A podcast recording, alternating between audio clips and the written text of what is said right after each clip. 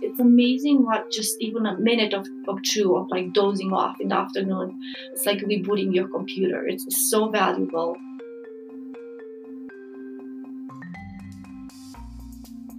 Hi, welcome to the Feel Well podcast from Foundation Health. My name is Danica Johnson. I'm your host.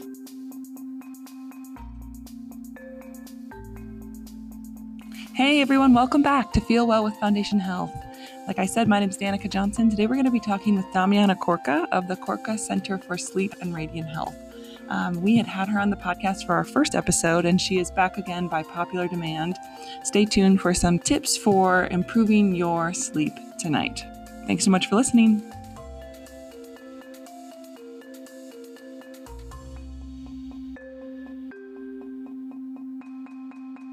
This is Damiana Korka, and I am an acupuncturist specialize in sleep issues. And we come every month at Foundation Health, actually twice a month, and, and do acupuncture for Foundation Health uh, members. Okay, first, can you talk to us about what good sleep looks like? So, good sleep, um, falling asleep within 15, 20, 30 minutes maximum, and uh, sleeping through the night.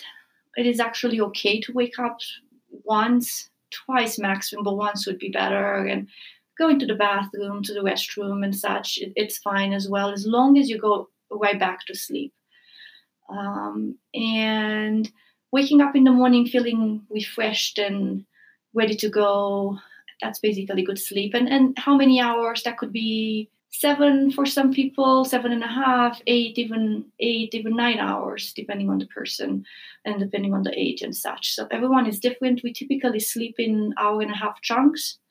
So every hour and a half we repeat the sleep cycle. And so if we sleep five cycles, that will be seven and a half hours. And if we sleep sleep uh, an additional one, it would make um, nine hours. So so people who sleep six hours is not quite enough. It's quite rare, I should say. Yeah, that people can do well with six hours, but some people can do. Is there like a, an ideal time to be going to sleep, or is that different for everyone? Ideally, we would fall asleep somewhere around 9.30, 10, 10.30. Um, in Chinese medicine, for example, uh, we always recommend that you are asleep by 11 o'clock because of the organs that um, kick in at certain times. And so, for example, you definitely want to be asleep by 12:30 or 1 o'clock, since the liver time in Chinese medicine kicks in around that time. And also, even in allopathic medicine, I think we want that time in the middle of the night to be able to recover and such. But everyone is a bit different. Some of us tend to go to sleep later, some earlier. You just kind of have to find your rhythm and go go with that. Um, how about too? Can you talk to us about what insomnia is? I feel like people might have some confusion there. So insomnia can look in many different ways to people.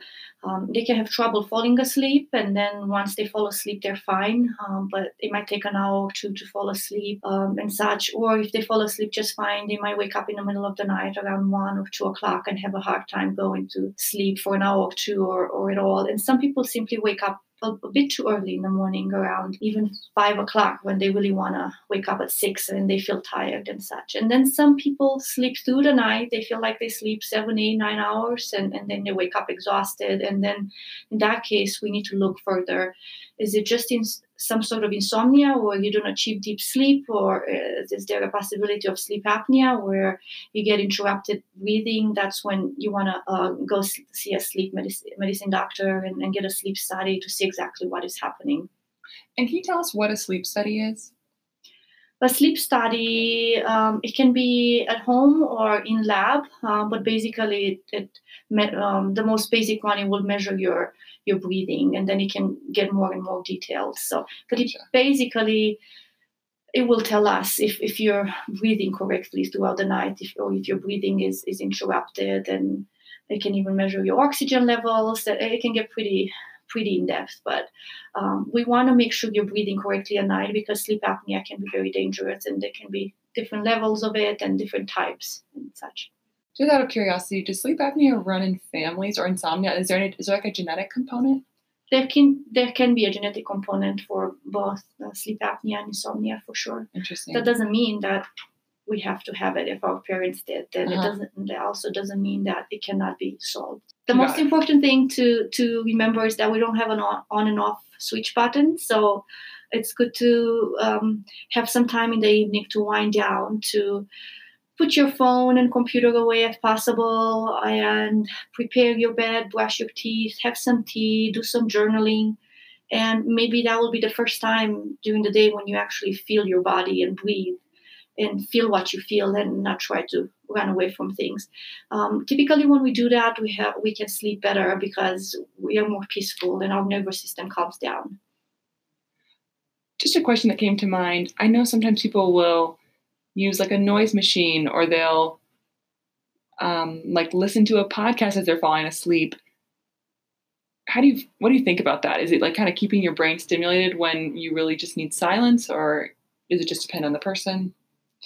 So having a white noise machine can be very beneficial. It can be very soothing to the nervous system. As far as podcasts go, I do recommend it sometimes, but I'm very careful how I recommend it. So I tell people at the beginning while we start doing treatments, um, if they lay there in bed, they're too tired to get up and go to a different room or just get up and read. Um, but their mind is anxious and thinking about this and that and the other thing, and they're too anxious to even breathe deeply. Just breathing deeply makes them feel anxious. I feel like that's a good time to use a podcast just to engage their mind with, something else. It's just some sort of a temporary solution, though. I don't recommend this for long term, uh, but, but it can be helpful not to put pressure on yourself. Like you gotta breathe, you gotta relax, and then you're more anxious because of that in itself. Sure. Um, so it can be useful, and but you ha- every person is different, so you want to make sure it doesn't make you even more active and more excited about what's happening in that podcast. Yeah, that makes sense. And then moving into some of the things to avoid, can you talk to us about um, like exercising late at night? What people can do there?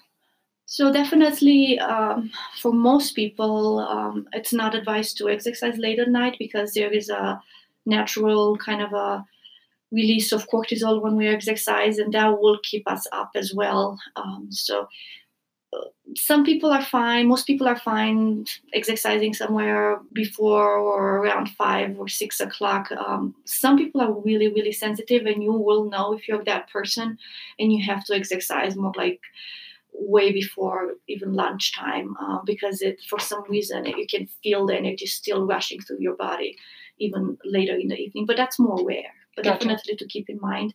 And then obviously having a relatively early dinner, so mm-hmm. at least two three hours before you decide to go to bed, and that's healthy for other reasons too, for the digestion and for um, make sure to make sure you don't get any acid reflux and such. Yeah. Um, in that same vein, um, are there certain foods too that might be helpful in falling asleep or foods to avoid? Obviously, caffeine.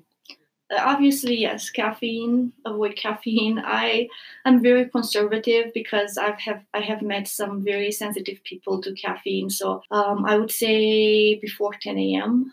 Um, if you need caffeine after that, then you have to look at why do you, you need caffeine to keep going after 10 a.m. Hmm. Even noon is okay, I suppose. Um, another one, it's sugar. Not to have a lot of sugar in the evening. Uh, it will rev you up and, and makes you more anxious and more active and such. For some people, um, I've asked people to keep journals and they've noticed that red meat um, hmm. can be too hard on their digestion and, and they have more restless sleep or even nightmares. Hmm. Um, and other than that, it gets very complicated. Um, uh, after that um, as far as food goes. But those are kind of general. Yeah, that's helpful. General ideas. And then can you talk to us too about um, your thoughts on taking naps during the day? I love naps so much. If I could take naps, I would take naps every day, but sometimes it's just not possible. So there are different school of thoughts around naps, but in general, I would say that if you take a nap between somewhere between one and three o'clock, just for 20 to 30 minutes, I ask my patients to just lay down uh, put a t- put a tar- timer and alarm, alarm clock so they don't they don't oversleep and also they don't keep thinking how long has it been. Um, and I tell them that it doesn't even matter if you if you fall asleep or not, as long as you lay down and rest for a little bit. Um, it's very helpful. We have a natural drop in temperature in the afternoon, and we have a much bigger one in the evening, and that's one of the reasons we feel groggy and sleepy. And also, we have a small release of melatonin in the afternoon. So we are built and we're made to take naps. We just tend to not honor that. Um, I have noticed this for my patients and for myself too. That we, it's amazing what just even a minute of, of two of like dozing off in the afternoon. It's like rebooting your computer. It's so valuable. And then people who are very sleep deprived, if they keep that nap very short and every day, it helps them sleep better at night because once you're very very sleep deprived the, the more tired you are, the harder it is to even fall asleep and stay asleep. The, the brain is quite active at night. In some aspects, it takes more energy to fall asleep and stay asleep than to, than to be awake. So, Damiana, we talked um, about some pretty general tips for uh, sleep. Any other comments that you'd want to make as we close? So these tips can be quite helpful for many people, but I, I would like to also say that um, if insomnia was that simple, a lot of us would just do it, and none of us really would have uh, such a big problems as I see it in my patients with insomnia. So it's much more complicated. Um, though these tips can be really helpful for many people. So it could be hormonal issues and neurotransmitters and gut issues and um, heavy metals seem to affect uh, heavy metal accumulation and overload in the body can affect uh, sleep. There's studies that show that, and it's just more complex than I would like to say it is. Um, so if you're having trouble and you're feeling a bit desperate and you feel like all these people like keep giving you the same tips and over and over again, then then it is time to look a little bit deeper, deeper and see what exactly is happening. Where is the problem where your body can't go back to that normal sleeping pattern that hopefully you've had at some point, at least as a child.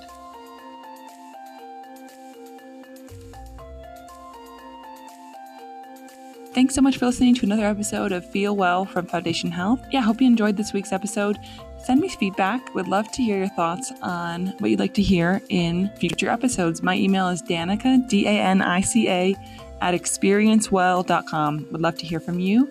Uh, let us know what you think. Thanks so much for listening, and we will talk to you again in two weeks. Bye bye.